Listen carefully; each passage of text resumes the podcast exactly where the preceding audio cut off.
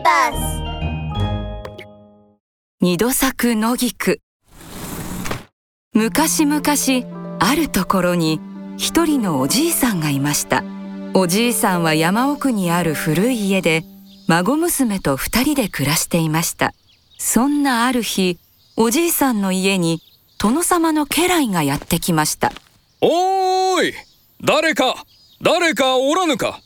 はいはいどなたでしょうかの？おおじい様。ちょっと座敷を貸してくれぬか。殿様がこの山で朝から狩りをしておるのだがな。少し疲れたので休みたいとおっしゃっておる。どうぞどうぞ。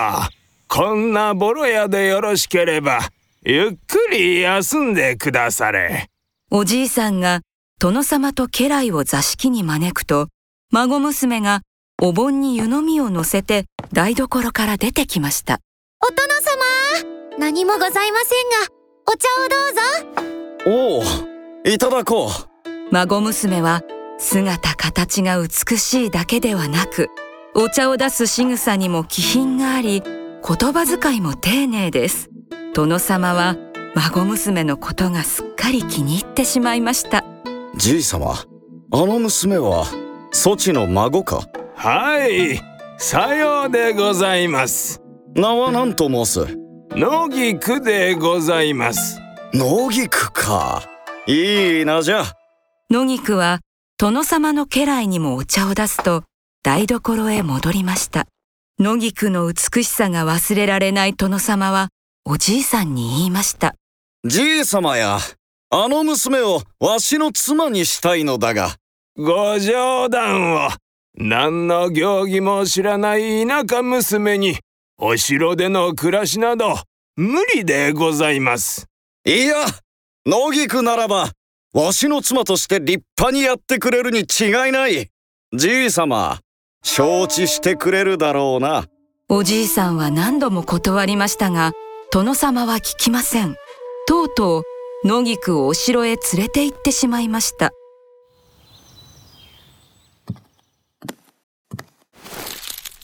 野菊やこの着物はそなたが仕立てたのか？はいお殿様。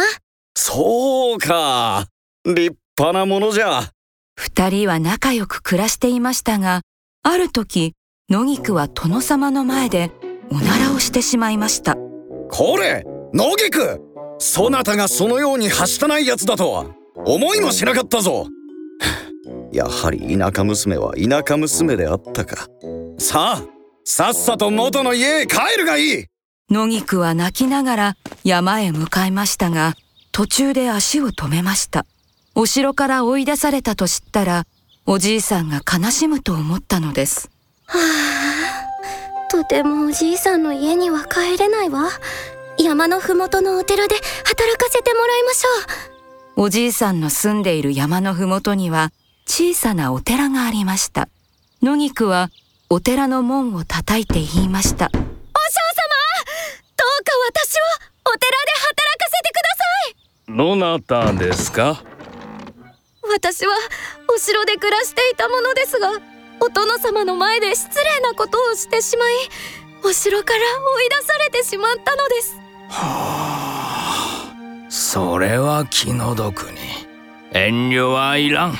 この寺で暮らしなされ野菊はお寺で一人の男の子を産みました。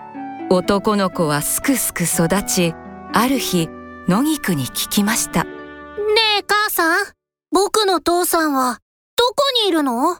お前のお父さんは実はお城のお殿様なのです。でも私はお前を産む前にお殿様の前でおならをしてしまいお城から追い出されてしまったのです。そうだったんだ男の子はそれきり父親のことについて聞かなくなりました。それから何年か経ったある日のことです。